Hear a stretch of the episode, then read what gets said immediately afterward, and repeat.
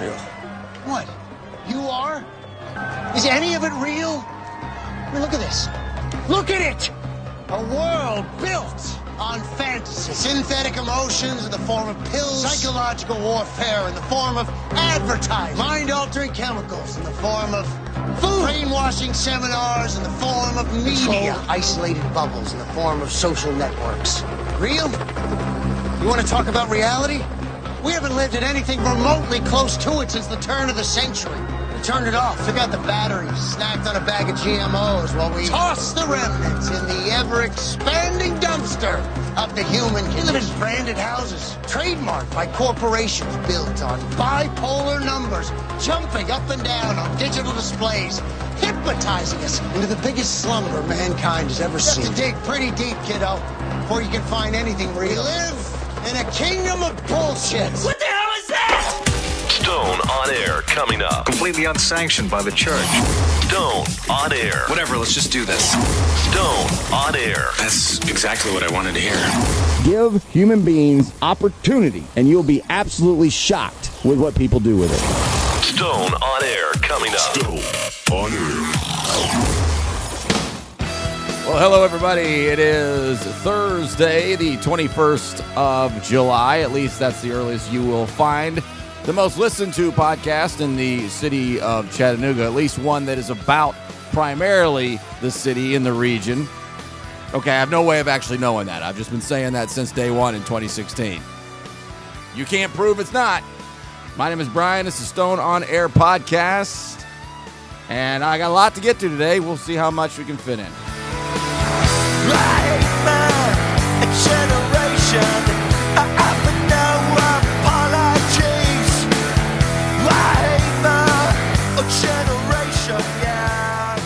I've complained about this before, and you're probably like, enough already. We get it. That my equipment, I've got to upgrade some of this stuff. The volume is just all kinds of messed up. When I have the music and, and the audio turned all the way up, it blows my eardrums out. And then when I have the, you know, my mic audio that's at the right level that I want it, I can barely hear the damn thing. So uh, I'll have to just kind of ride that and make it work. It's all good. It's all good. If I had any extra money, I'd go do it now. But just like everybody else, money is a bit of an issue. I still don't have that second gig right now. I don't know if I'll have another second gig anytime soon. The chances are probably not.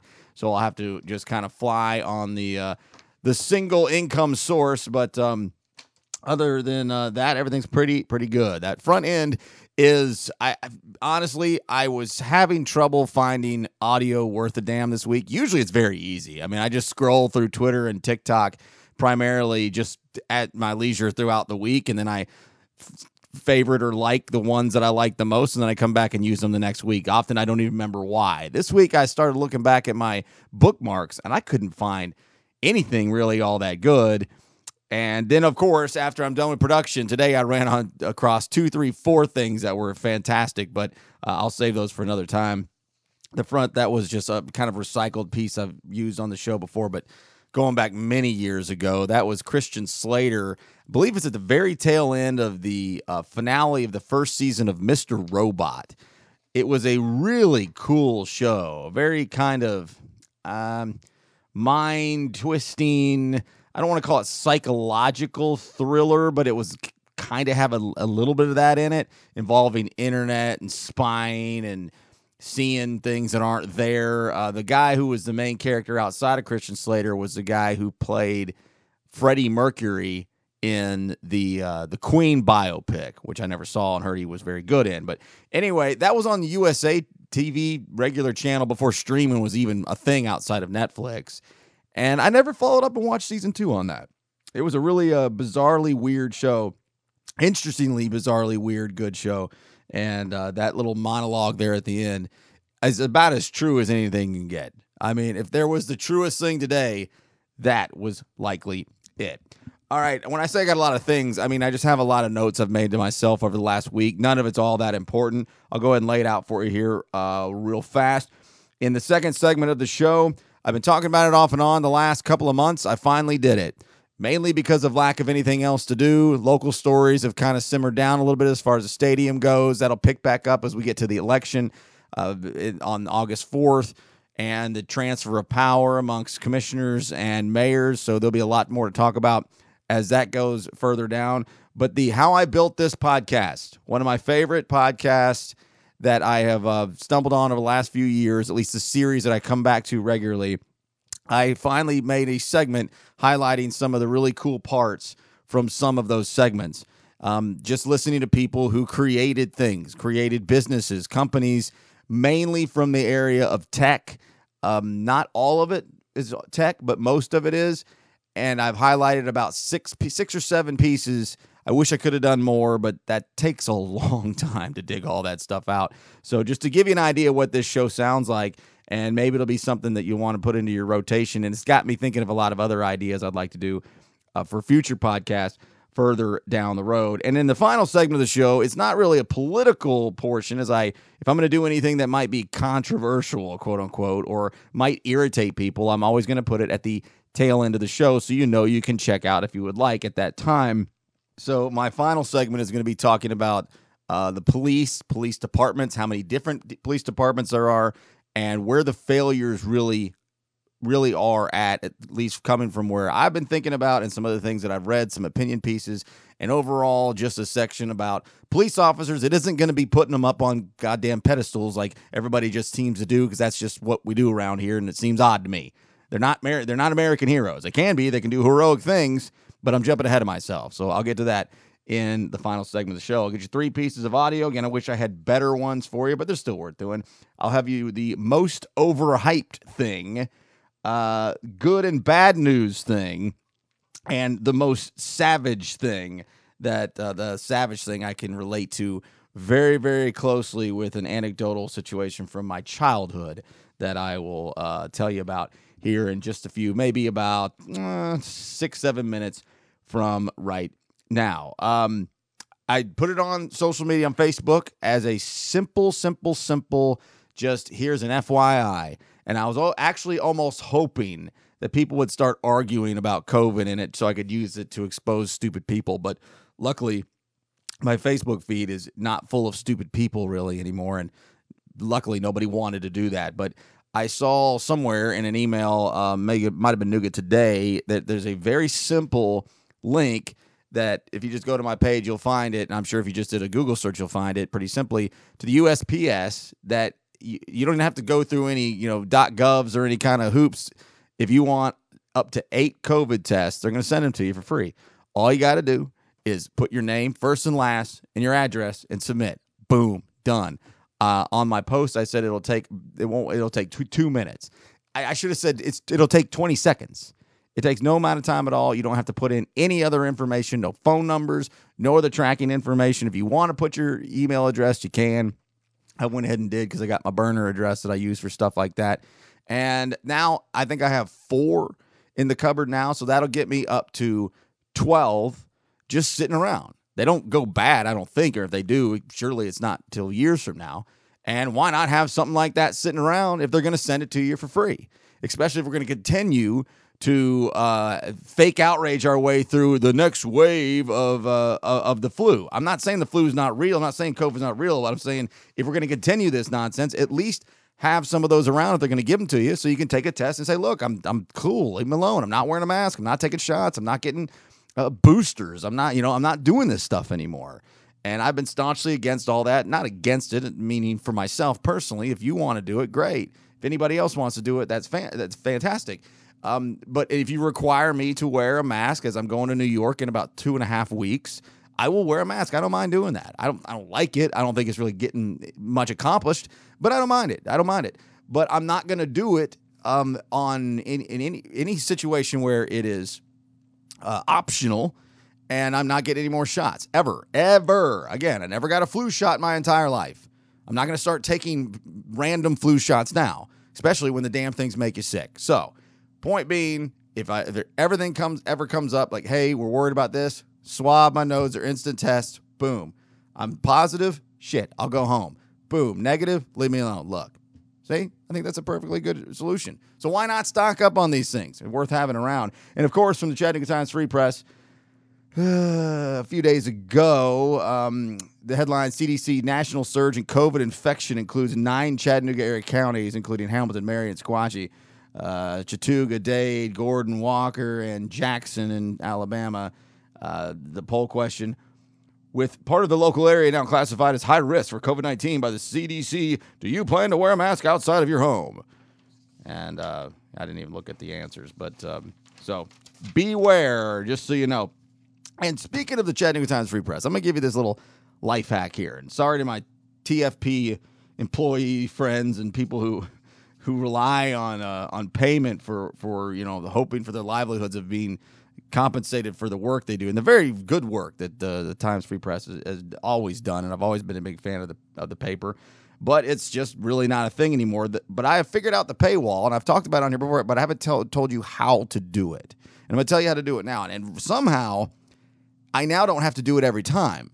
It got a little annoying to have to jump through a hoop or two to be able to read a, an article. So if I wanted to read one in particular, I'd do it, but I couldn't exactly like bounce around and look at a bunch, a bunch of different things because I had to go through this every time. Well, now all of a sudden, my work computer, I can just look at any TFP article I want at any point. I don't know if somehow I've disabled the entire system. I don't know. But what you do if you're on a, a PC, I don't know how you do it on a, a Mac or a Android or an iPhone, but if you're on a PC, click on whatever TFP article you want to read and hit F12. All right. At the top right, there's going to be that little settings gear that literally looks like a little black circle with the little gears on it. You see them on your phone, on everything else that is computer oriented. I'm pretty sure that always equals settings, but that's what it is. Just that little black circle that looks like a, you know a big tire, a uh, big truck tire. Click on it. Scroll all the way down to where it says disable JavaScript.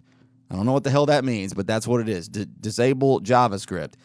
Click it, then hit or then go to your page, refresh it, and hit F12 again. And that brings you up the page. It does it works every single time. It's a TikTok hack that I found. So, and if you do it enough, apparently it would appear that sometimes it allow you to just continue to uh, to do it every day. So that's been cool for me because I like to be able to use the Times Free Press as a resource. Several things here on this list of just thought starters that I won't get to. I will say really quickly Better Call Saul. Oh, God. It's one of the greatest shows that's ever been made. I mean, I'm I am not an overreactionary type when it comes to television, and sure as hell not with movies, because there's almost never a movie made worth seeing. This Better Call Saul last couple of seasons. If you're a better uh, a Breaking Bad guy or gal, you have to watch this. You cannot deprive yourself of this show if you've never watched Breaking Bad. And if you've never watched Breaking Bad, you should probably watch them all, but that's a lot of time to devote, and I get it. Oh my God, the cinematography, the the the the direction, the the lighting, the acting, and I'm not normally one of those guys that, that, that cares about a lot of that stuff. As long as it looks half-assed, somewhat put together, I'm happy. It is it is like sit down and like get ready. Holy hell, here we go. And there's only four left to go to wrap up the show or wrap up the uh, the series. what else? Okay, so I never thought I'd do this, and I won't do it on social media loudly or probably at all because of all the people that I know with the Chattanooga Football Club and all the connections I've had with Finley Stadium and that club and the people who are uh, board members all the way down to hooligans, all the way to best friends and acquaintances I've met. And it's just I'm I'm a cheerleader for that brand and property, as most you already know, and I have been well for the the, the property for over you know 25 years, and f- for the team and the brand of the CFC since two, 2014. It's about the time I started going. By 2015, I was there all the time, and it feels like the buzz is gone from um, from CFC. Now, part of that is I don't work downtown anymore, so I'm not downtown nearly as much, and maybe I'm just not I'm not close enough. But this Red Wolves thing in East Ridge is real. It's really real. I went to my second game over the weekend. Now I had a friend who had a box, so you know the luxury boxes, and so that's obviously going to be a little bit better of a step up of accommodations. But I didn't wasn't even there the, up there the whole time, barely half the time.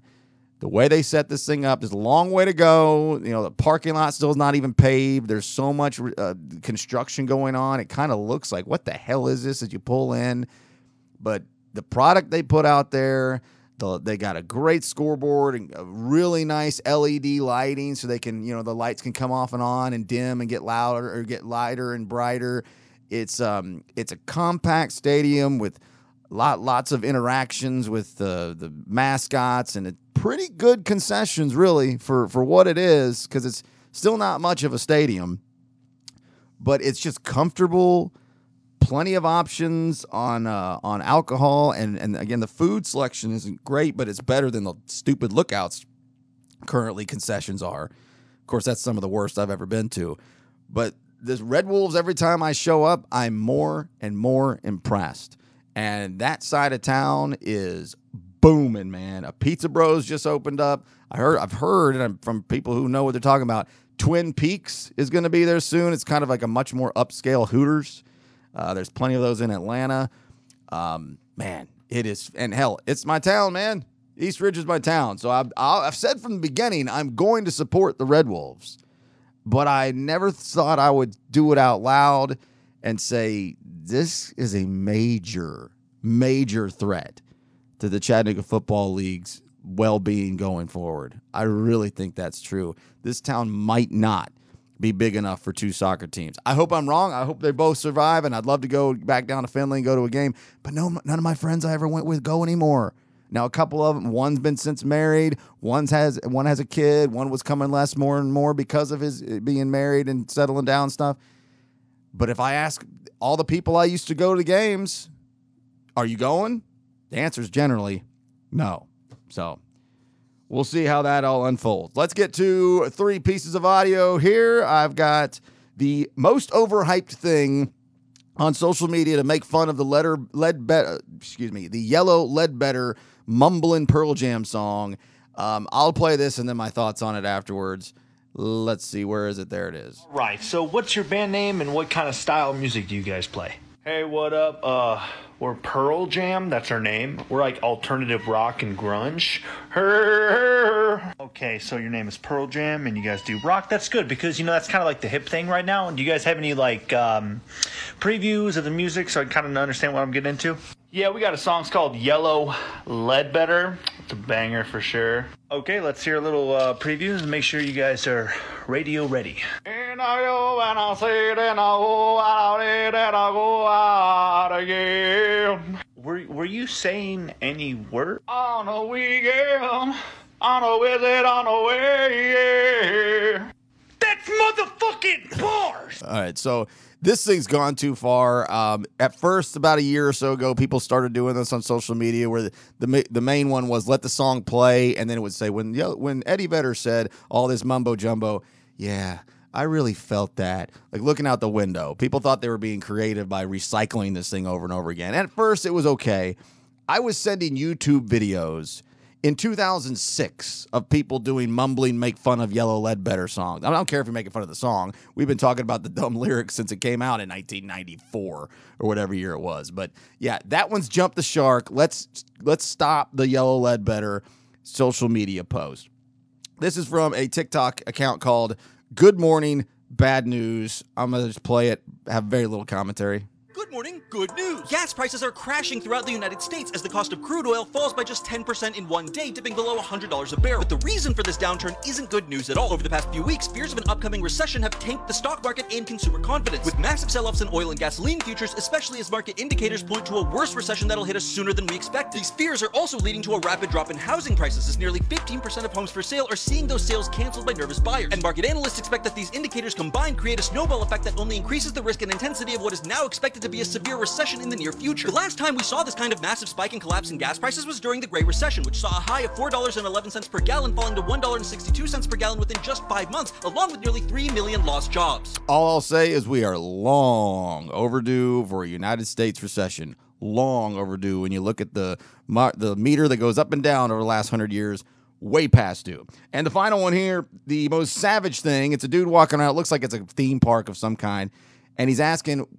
children, adults, people of all ages who are wearing band shirts, like musical band shirts, to name three songs, this is the most savage idea. Can you name three Kiss songs? Can you name three Sublime songs? Can you name three Led Zeppelin songs? Uh, Back in Black. No. That's ACDC. Can you name three Rolling Stones songs? No. Can you name three ACDC songs? Um, uh, Can you name three Rolling Stones songs? no, I don't. I can get you three more Can you name three ACDC songs? No. Oh, okay. Can you name three Ice Cube songs? Uh, Batman. Can you name three Black Sabbath songs? Solitude, Master of Reality. There's Sabbath, Bloody Sabbath. Oh, heck yeah, man. That's three. Let's go. All right, so the reason I played that was I go super fast as I'm already late on this segment. Is when I was about 14 or 15 years old, I had a Space Your Face tie dyed shirt that I wore underneath a Baja that had a peace sign on the back of it. And I thought I was just the coolest looking dude. I wanted to do more, you know, hippie look. And, um, but I didn't know anything about the Grateful Dead at that time. And a guy in school, it was at the, um, uh, the the football game on a Friday night recognized that it was a Stealie and he came over really aggressive. His name's Josh Kaiser, by the way, any of you Ooltewah guys. Um, he came up and pulled my Baja like kind of just down a little bit, like pulled yanked down on it. He's like, "That better not be a Stealie. That is, that's a Stealie. Name three Grateful Dead songs." And I was humiliated, absolutely humiliated, of course, because of course I couldn't name one. And um, and then every time he saw me in the in the hallways for however long it lasted, hey, give me three three uh, Grateful Dead songs, you pussy, or whatever he would say. And I just, uh, I was like, oh my God, I'm mortified. I put that shirt away, never wore it again. and then I went to Camelot Music or whatever was in the mall and started memorizing Grateful Dead songs. And by the time I did that, it was too late. The damage had been done. Uh, let's see. The uh, coming up next, how I Built This is an NPR podcast, and some of these stories on how people built these incredible technologies and businesses really is actually very inspiring. And I thought it was uh, fun to put together this segment. Hopefully, you agree. This is the Stone on Air podcast, and I'll be right back. Now back to more Stone on Air. That's exactly what I wanted to hear. StoneOnAir.com.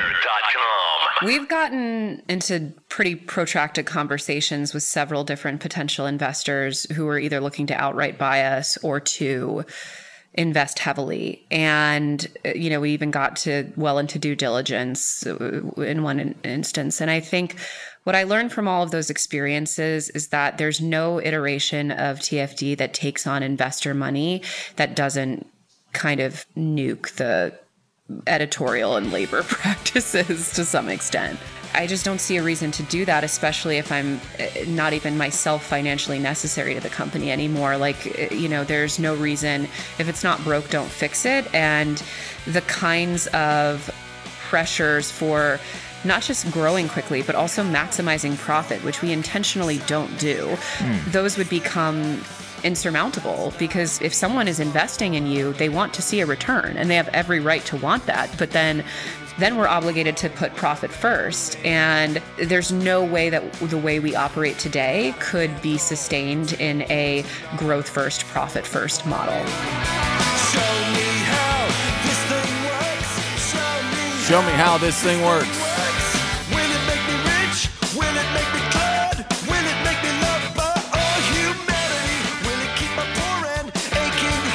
is a uh, pretty goofy song by Cracker called Show Me How This Thing Works.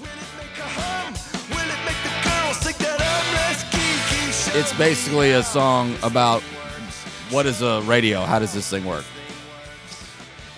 So that was, uh, I don't remember her name, uh, Chelsea, I believe is her first name from the uh, the Financial Diet. It is a millennial based, female primarily um, put together company fa- with their audience being that same age group, millennial women, and how to handle uh, their money. Basically, kind of like a more um, uh, progressive.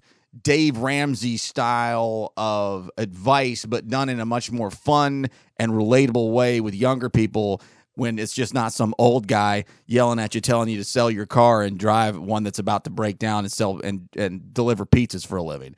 Uh, Dave Ramsey needs to drive off a cliff a long time ago. I used to be a big fan, but dude's uh, dude's antiquated as it gets. This is pretty. I looked at it some. It's not for me, but the story was interesting. And the guy who hosts this show, uh, How I Built This, his name's Guy Raz. He's covered a lot of. He's been in the media a long time. He's a little older than me. I'd guess he's around forty-five years old. Very safe. Of course, it's an NPR NPR product, so clearly it's going to be safe and not very edgy at all. And if it ever does get close to something that's edgy, it's just so pathetically worded. So you're not going to get anything more than just nuts and bolts. And he he this is a little annoying from an, a, a presentation standpoint because he knows the answer to every question he's going to ask. He's read the bio on these people, and knows every word. So he it it's kind of like he doesn't really ask questions. He just says that he'll move on and say, "Well, then I think you did this." He says, "I think" all the time. It drives me crazy. It's one of his crutches. But I think you did this, and you brought this person in. Tell me about that. Rather than, "Hey, so tell me more about." Can you continue? I'll ask questions. You answer that kind of thing.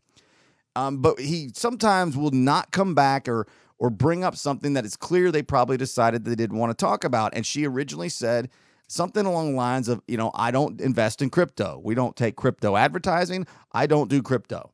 And I was fascinated by that because I talked to a lot of people who love it, a lot of people who don't know, a lot of people who hate it. There's all kinds of varying opinions. And if this woman's doing so good with finance, he never asked her, so tell me about why you are not involved with crypto. That annoyed the hell out of me. So there's going to be a lot of that. But generally speaking, when he's sitting down talking to these people, he uh, he gets the best information that what what is the point of the show. I'm not here to be overly entertained. I'm here to understand how somebody put something amazing together when it felt like how in the world could this possibly be uh, possible and it is really what makes america the reason to, to still smile big and still be very proud of the United States when there's so many things going on that can make you just want to roll your eyes and gag yourself and puke all over the place because of the nonsense of a majority of the fabric of this country. It's things like this that make you say, damn, man, this is why we're good. So I'm going to jump right in and uh, I'll just have commentary as we go right along here. And the first one that I, um, that I have here is a guy, and I, I didn't write any of these people's name. You won't remember him anyway. He is the guy who created PayPal. And what made this story so interesting is that he's he had two or three, four different companies no one's ever heard of and technologies that he created that he sold before he ever got to PayPal. This is a two-hour, two-part episode. That's how much they had to talk about about his his upstart startups and and and technologies. And the PayPal part was like barely a third of the entire show. This is a guy talking about. T- tell me if this sounds familiar to you. This is a little bit minute uh, over a minute talking about a, a concept, an idea he had, but this would have been around 2006. Again, the creator of PayPal. So, so your idea was was basically to to create a way to share photos and, and videos that, that was going to be easier and, and sort of nicer and sort of more user friendly. Yes, it was sort of primarily about personal photo sharing. So mm-hmm. it was very clear that regular people, people that kind of don't really care about cryptography and complex problems, are going to start flooding onto the internet. And I sort of said, well, if, if the, the world of the internet becomes suddenly very social, there are all these humans that are emotional. What will they do? What will they need? They're all going to just follow the seven deadly sins because that's what humans do. We're, we're all wired to transgress in sinful ways. And so I wrote down the seven deadly sins and said that my motto will be one startup for every deadly sin. I remember reading or, or hearing the quote, vanity is the devil's favorite sin. So I thought, well, what does vanity look like online? It has to be media sharing. Yeah. It has to be photo sharing. It has to be video sharing. And so the Slide was very much invented through this sort of intellectual, rigorous attempt to figure out what will people do once vanity becomes the dominant behavioral force online. But you you were a little bit early on that. Yeah, probably a good decade. Yeah. Yeah. So that was way before there was apps, way before there were smartphones. This dude had Instagram before there ever was an Instagram. Oh, and he created PayPal. So not all these are new technologies. This one um, I always think are fun stories about small beer startups back in a light beer dominated market. Uh, Jim Koch from Sam Adams has a great story that's very similar to this one. This is from the creator of Sierra Nevada, and he talks about the early days of how to get his name out there from a write up in a newspaper and a grocery store picked up his uh, his line uh, of beer out in California, and then help from a certain band. It was a real slog. Um, you know, there was no craft knowledge, no internet. You know, there was not a, a, way for a a business that didn't have any money to get much uh, notoriety. We couldn't pay for any of it. Um, we were, you know, really fortunate that there were a few writers who were intrigued by the whole startup of this Hmm. craft beer scene and, and started to write stories. San Francisco Examiner, actually, there was a, I think, a five page color spread on uh, the, the brewery, the little brewery in Chico. Um, that was just an amazing shot in the arm. We got this you know, huge amount of publicity. And we were also very fortunate there was a, a beer buyer for one of the large grocery store chains whose daughter was going to Chico State. And so he would come up to visit his daughter. And then the Grateful Dead, actually. Um, they, somehow early on got hooked into the beer, and, and so when the Dead would travel around, um, we'd have to watch where their concert series were, and, and we'd get all these orders for beer ahead of um, them hitting town. How perfect is that? That is so cool. I've never would have associated Sierra Nevada beer with the Grateful Dead, but that is one of the catalysts for them becoming the brand that they were. A lot of these people from these stories, from how I built this, are rags to riches, come from nothing. Some of them come from everything. Um, the guy from PayPal, he is just so entrenched and a, just a brilliant mind inside of of Silicon Valley his whole life. The dude from Sierra Nevada was just putting together some beer as a hobby to begin and then turned it into a national brand. And then you have guys like uh, this dude who started Squarespace. Um, he he came from uh, plenty of money, it would appear. And there's two things here that uh, that stick out. First of all, how he got his name, pretty simple, more than you would think. And then he had a quote unquote fight to try to get thirty thousand dollars out of his parents. So not many of us have that opportunity, but the guy who started Squarespace did. I don't know how I calculate, but I needed thirty grand, and You need thirty thousand dollars to get thirty this- thousand dollars to get this off the ground.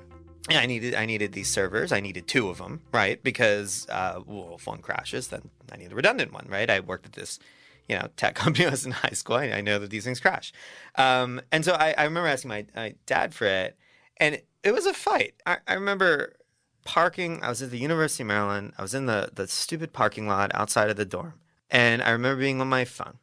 And and you know, it was like, why do you need two? Why can't you have one? Why doesn't you know that would be half? Like, I mean, it was a, it was a it was a fight, and you know, they eventually. Uh, I eventually won that fight, and and they were the first investor in Squarespace. Did you call it Squarespace already? Like, w- did you already pick that name? Yeah, I, I can't remember exactly when I picked it, but I needed to get the the .com, the .net, the .org domains. They had to be open, right? So I needed to be able to just buy them. I couldn't, you know, negotiate for them because again, I didn't have any money. So uh, I remember googling it at the time, and there were zero Google results for Squarespace. And so I was like, okay, we're starting from zero here, and um, for some reason, just thought like, okay, Squarespace, like monitors were more square at the time. They weren't as rectangular. Like it's kind of your space online. I guess that works. And you know, I can probably draw the logo for this. probably gonna pick like a square or something like that. But um, yeah, I mean that's kind of that's kind of where it started. You can just hear it in his voice. It's like, I've seen my stupid car. I was like, Dad, I just need $30,000. It's all. But uh, to come up with the name too, sometimes uh, many of these are the same. It's it's it's not as much just creative, ma- amazing idea. It's finding what's available and and capturing all of them. And I got lucky on my end is when I first started doing all this with the dot coms and all the social medias that everything is stone on air, all one word, everything, and nothing is any different variation. And that's actually very very valuable for a uh, product and uh, its its awareness amongst you know the, the the target audience if they can find you in the same place and not have to do any extra searching. So the next one is Kickstarter. If I remember right, this guy traveled at a younger age, you know, teen early teens, mid teens to America from what I'm guessing is probably India, somewhere in, in Asia. So probably had a, a a decent background of capital and uh, opportunity. I'm just guessing. I don't I don't remember for sure. This is a bad edit on here. I apologize. I didn't have time to go back and fix it, so I tried to cue it up right. Um, his whole idea for starting Kickstarter, he was an artist. He played music, and um, he was like, it's weird asking people for money. Just asking somebody randomly for money is odd. Well, there's got to be a way to make it not so weird and awkward to ask people for money. Put in me five dollars. Um, there was just this friction. There was this social friction before that existed, and the model has been able to eliminate that or even put in a way that's socially positive. So it's the sentiment that people have. People want to help each other bring good and interesting ideas to life. Mm. We have form. Nothing new under the sun. Pretty much. You know, with Kickstarter, I think if I was telling a friend that I was working on an album and it was going to cost me some money to go into a studio to mix it down, they're not going to hand me $5, Hmm. right, in a coffee shop. But if I put it up on Kickstarter and I'm trying to raise two grand to go do my mix down for my album, that same friend may give me $5. Um, there was just this friction. There was this social friction before that existed. And the model has been able to eliminate that or even put it in a way that's socially positive. So it's the sentiment that people have. People want to help each other bring good and interesting ideas to life. We have nothing to do with that. We are enabling that. What we think is a good way to do that. Um, this next one was fascinating. It was from many years ago, I think, when they were putting these on the radio. So it was a lot shorter, and they weren't able to get into it as in depth as I'd like. The same guy who created the Atari also created Chuck E. Cheese. No joke. The Atari gaming system created by an American man, and then after that and sold it and got done, took video game technology and lack of birthday and pizza joints for kids and created Chuck E. Cheese. It's uh, great thoughts from an old wise man, and I love his idea of how to get out of his comfort zone. This is the creator of Atari and Chuck E. Cheese. If I can find it, there it is. There is no question that a good failure is good for your soul. There is nothing worse than feeling like you are invincible and really cool and entitled. Being entitled is probably the ugliest thing that a person can be because all of a sudden it's not what you do, it's who you are. And people who rely on who they are as opposed to what they do become very banal. I want to stay on the steep part of the learning curve. And in fact, I've even done a methodology on it. I, I force myself to do something totally outside my comfort zone every year. And I write down 11 things that I think I can accomplish in a year that are outside my comfort zone. And then I mix them up, put a number on them, throw a pair of dice, and I have to, in that year, do what the dice tell me to do. And I've discovered a funny thing. Maybe it's just me, but I think it's a generalized principle that when you do different things, you're happier. That this process of of exploration and of discovery, the game and the metagame, is very satisfying. I love it. I, I'm in love with it. When, and so many of these stories have inspired me in so many ways. Now I get drunk later and then forget about them.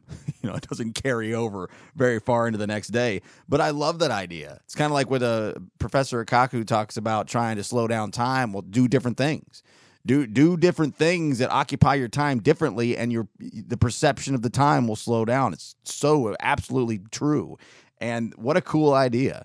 It doesn't have to be 11. It could be five, six, seven. I, I don't know, taekwondo, taekwondo lessons or, um, you know, pottery or um, learn, a, learn a language with babbel.com or something like that. That's a great idea that I am literally going to at least keep it in my mind as, as, as an idea to try into the near future. And the final one here might be my favorite, one of the best ones um, out of, well, now I'm up to about 20 or 30 of them now. So there's many of my favorites. But the guy who created Pitchfork, and the dude's story is so good and it's so fun and it hits so close to home because I was this guy for a short period of my young person life, the creator of Pitchfork.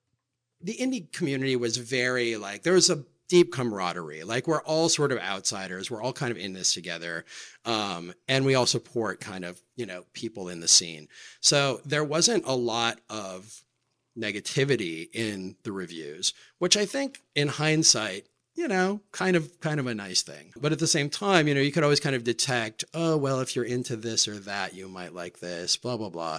Um, I was like, where's the negativity? Like we're all music fans too, you know, and music fans have we just we have strong opinions that's like kind of the you know that's one of the most fun things about engaging and having conversations with other music fans is this heated debate about you know what matters what's good what's not and having not seen any of that in a lot of the local zines or in the indie zines i was like we need to shake this up. Of course he's talking about when he says zines magazines is short for uh, fan zines. Um, this was when Rolling Stone was certainly at the probably the height of its popularity, but Rolling Stone wasn't covering the local music scene in Minneapolis or Seattle or Austin or uh, wherever else it might have been hotspots back then. They were they might have got a blur, but they weren't getting real coverage of what was happening every week. And I was an alternative weekly crazy person all the way from when I was. Uh, 13, 14, 15 years old, Brevis, Brevis, whatever it was called before was Enigma, I'd go sit down wherever my dad would take me out, CBC or wherever, and I'd go grab the Enigma and I'd just start going through it and looking for concerts and reading uh, CD reviews and concert reviews. And it was like the highlight of my day. And whenever the new one would come out, and then later it's Creative Loafing when you're in Atlanta and all these others. And that was. Uh, that was a few years later after this this kind of uh, phenomenon had, had, had really picked up from a publication from a, a you know hard copy. This guy was the first dude who went all digital with Pitchfork, and it be, it became a monster. And he has done all kinds of other things. And dude just got out of college, or excuse me, got out of high school, no direction to go to college, and went straight to work for a record com- a record store, not a record company, a record store. It's I think I used this on something I was using with the movie High Fidelity the other day or the other week it's so true. We did those same things as if they weren't record store. There was Chad CDs, and then I had this time frame where I was I even had was emailing Jeff Styles when I was like 17, 18 years old because he used to write for a couple of different publications. They all went away eventually. Hell, the Chattanooga Facts. I mean, I was obsessed with creating my own fanzine, my own uh, alt weekly. I, I I thought I could do it that was kind of the precursor leading up to okay well i'll never have the capital and the resources and uh, and i'm a terrible writer i mean i can write very interestingly but my the mla handbook i don't even know what it is so i would need an editor and i need all these so i think that kind of led me into oh but i can get a job at a radio station that's probably even better and it was better. And uh, so I, I loved, loved, loved that, that story. And running late again here. I'll just run through a few others. Uh, that's all the audio I have. Uh, Eventbrite was an interesting one, coming from a lot of money on that one. DoorDash uh, was a was a pretty good one. Sub Pop I already knew. Ring the uh, the doorbell camera that uh, I also already knew. Knew nothing about Tempur-Pedic, nothing about the Casper mattress d- delivery uh, company. Dropbox was interesting. This one was one of the best ones. And the problem is, if I don't mark, if I don't make a, a time stamp on my phone or write it down while I'm listening to these, I'm never going to be able to go back through them and get the audio I want. The same guy who created Expedia, the travel online travel company, Expedia, got done with that, sold it, and then created Zillow. Freaking Zillow. Expedia and then Zillow. Two monsters of the travel and uh, and and and real estate market. Unreal, and and he created both those words, and he had this whole long thing about talking about how to create words. That's a very difficult thing to do. The, um, I loved it. Uh, Mailchimp, Bumble, Audible, hell, the Leatherman, the Leatherman, the pocket tool. Don't call it a pocket knife. That one was all right. And then Dude Perfect I had never heard of Dude Perfect before I listened to that episode. Uh, the, they do the trick shots. They started doing like these crazy long basketball shots. Think jackass, except for not trying to hurt themselves. And it's they become an empire. Like they sell out stadiums, it's like 15, 20,000 seat stadiums for their antics. And uh, the coolest thing that came away from that, that I just didn't have time to go to get, was when they were setting up the camera for the the first major shot, trick shot that put them all over the internet. They dude who is setting up the camera, they go back and they play the the B roll. You know the the, the, the that's gonna hit the cutting room floor when they do their edit. And dude setting up was like, hold on, dude, perfect. And when he got the camera right where he wanted it, and when they went back through it, they're like, dude, perfect. That's our name. These were just kids out of Texas A&M, barely even in, you know, hardly even in school. 20, 18, 19 years old. Dude, perfect is going to be your name, bruh? Uh, yeah, bro. That's exactly what our name is going to be. I thought that was very cool. So, how I built this from NPR pod, podcast with Guy Raz is where all that audio comes from. Now, let's be a jerk for a little bit and talk about what the real problem with America's police departments probably actually are. I'll do that next.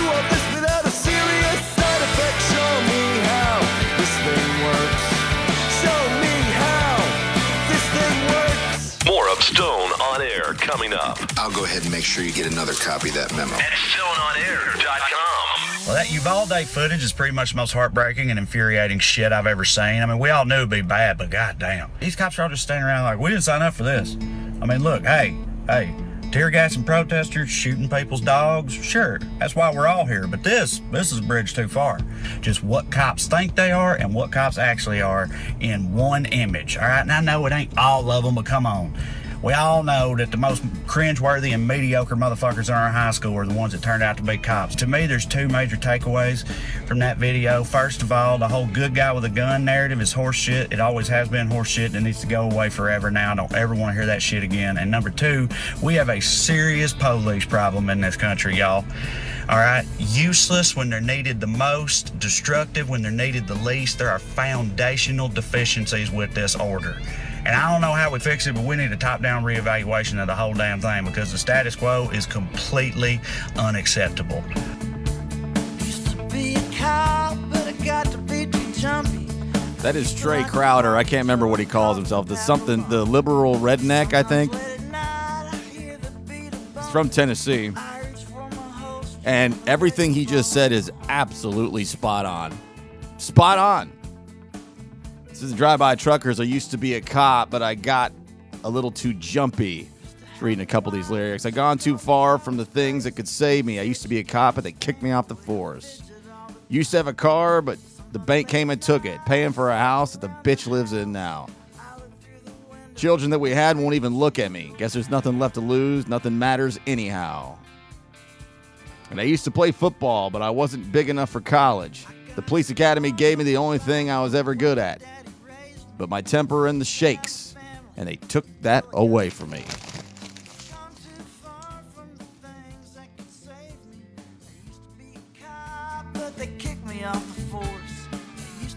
So I could do the story that I've told a thousand times about my friend's dad when we were young age saying any old dumb asshole can be a cop, and I could go through all that again and do the kind of regurgitate the things I've said before, and I, I guess I just did it, and I, I won't do a whole lot more of that. But I do think there's an absolute fundamental breakdown on, uh, first of all, how we view police officers. I think you are a damned fool of all fools if you blindly uh, trust and uh, blindly support all police officers, you're a damn fool. And at some point, it will come back and bite you. Probably many of us, middle aged white dudes, as long as, you know, we don't have a really bad night where something really out of control that we're not expecting happens, we probably won't ever have to deal with that. But you never know. And I am a subscriber of the never say never theory. But generally speaking, I think most of us middle aged white dudes are going to be all right. But still, trusting police officers just because the thin blue line and the flags that are flown and this culture, this societal weird norm that's been building more and more as we now take sides in cultish like fashion is uh, is really misguided and a really really bad, bad approach. Because really and truly back to the any old dumb asshole the prerequisites the requirements to be a police officer were just about every damn one of us are qualified for i pulled it from uh, tennessee i don't know if it was hamilton tn.gov or nashville Summary requirements for a Tennessee police officer at least the age of 18 years of age for law enforcement. Yeah, like I'd really want an 18 year old in charge of law enforcement. 25 years of age for sheriff. And I'll go ahead and just as much say, yeah, like I'd really want a 25 year old in charge of a, sh- a, a sheriff over a department. Education, a high school diploma or GED, which means high school dropouts, feel free to sign up.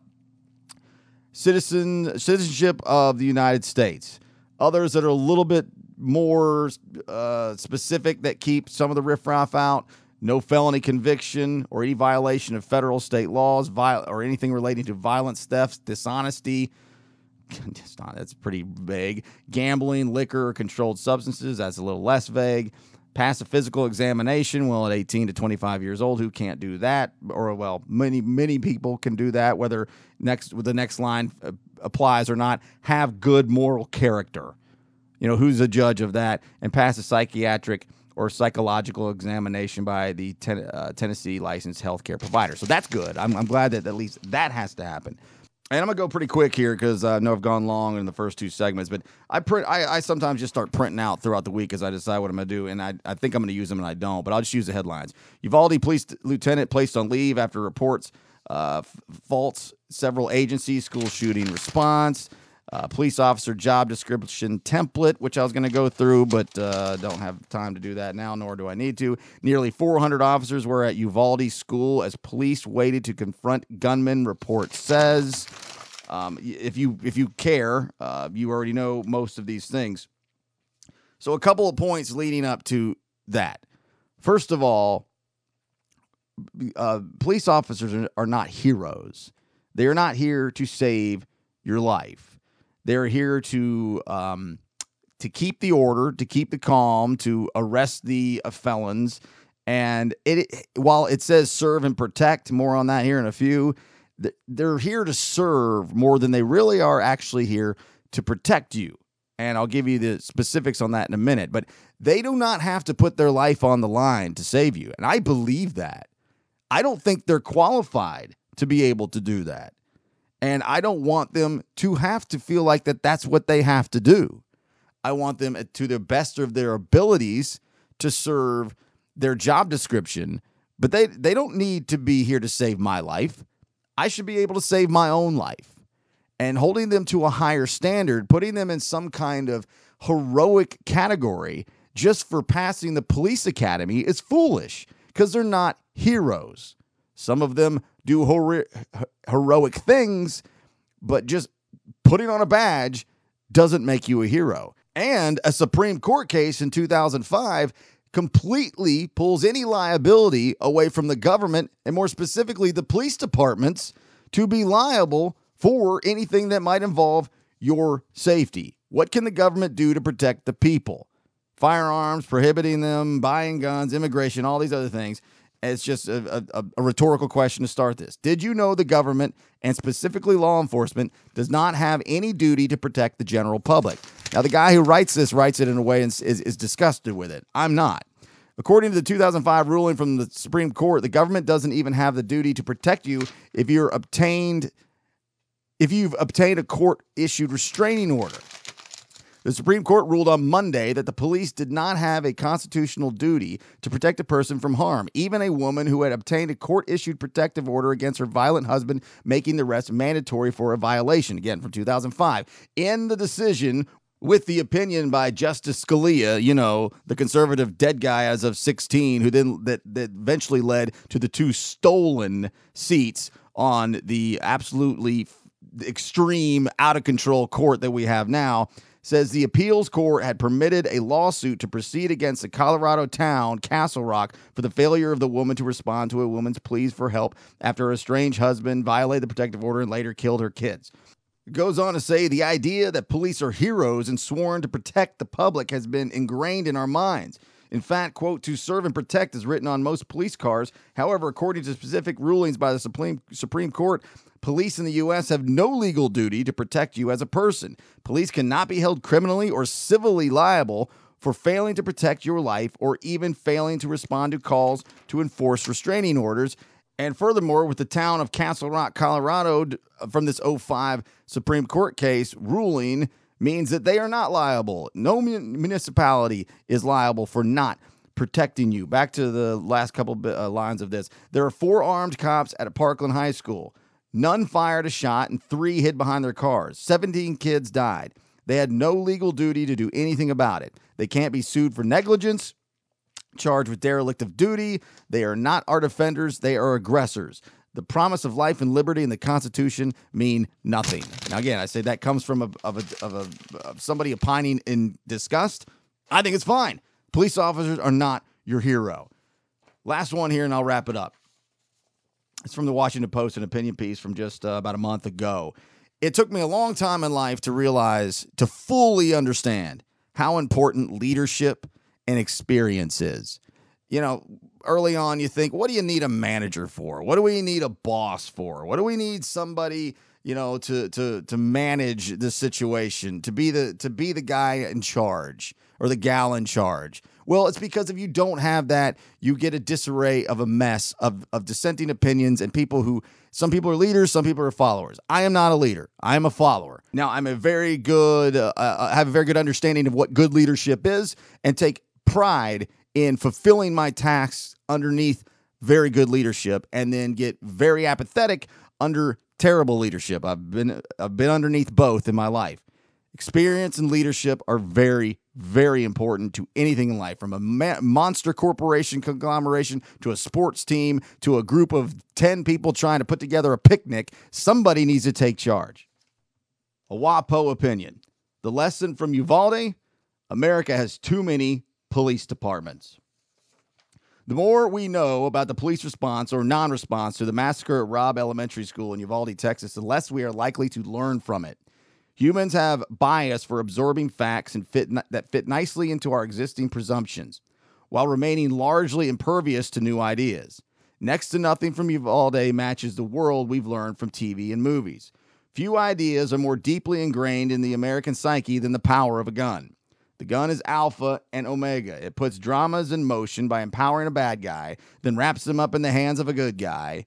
If a gun creates a problem, the solution is another gun, or a bigger gun, or a lot of guns. I'm not reading every single bit of this, and I'm going to jump ahead.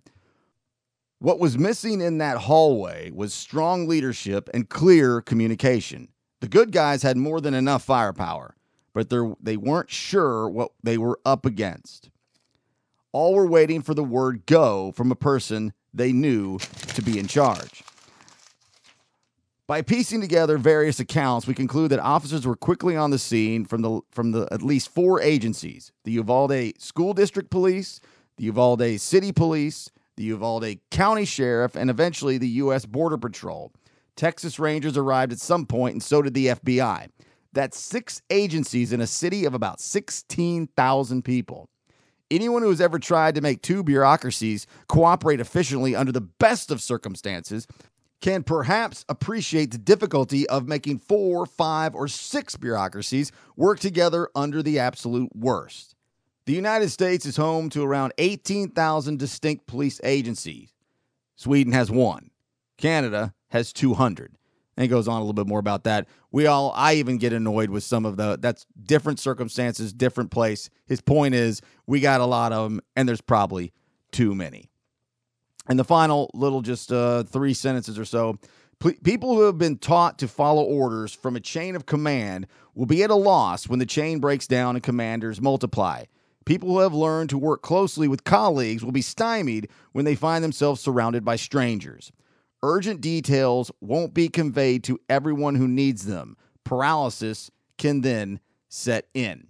What happened with those all those police agencies and officers in Texas certainly, certainly was shameful and embarrassing. But I, I don't find it to be nearly as egregious as so many others do. And we live in a absolutely pathetically, preposterously fake ass. Here's what I would do society. So fraudulent. Here's what I'd do. Tell you what I'd do, God damn it. I, ah, here's what I'd do now. Tell you what I listen to it. Shut up. Shut up, shut up, shut up. You don't know what you would do. And these police officers are not adequately trained. In some cases, you can't be adequately con- uh, trained. It's not possible. And I, that's a, such a great point.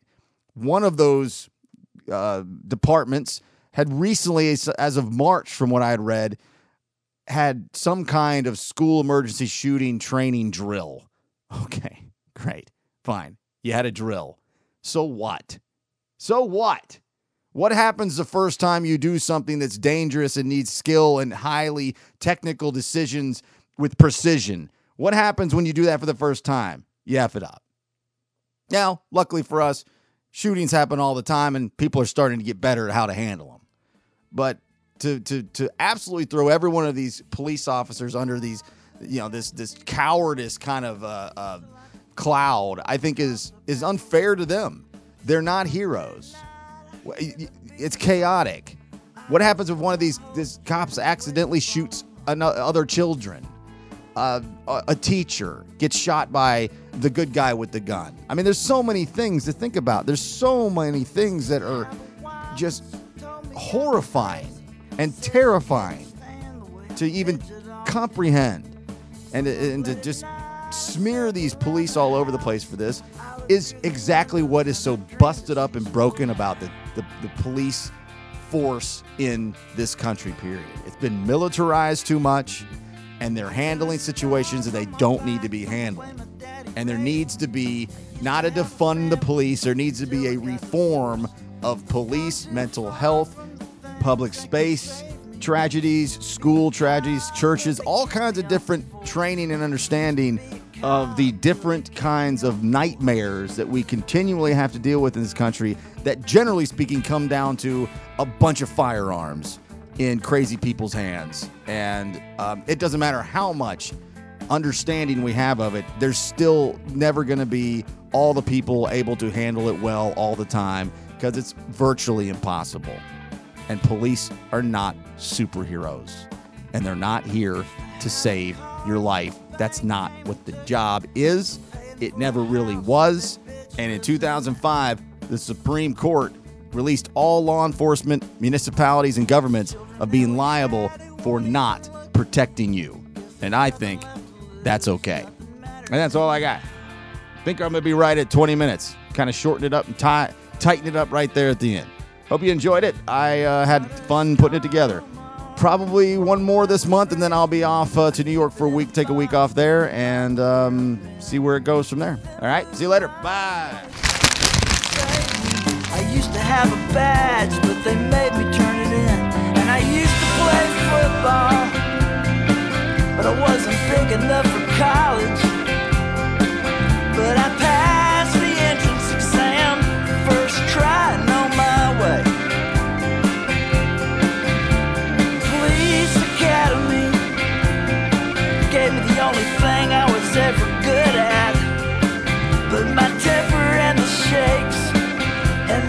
that thing away.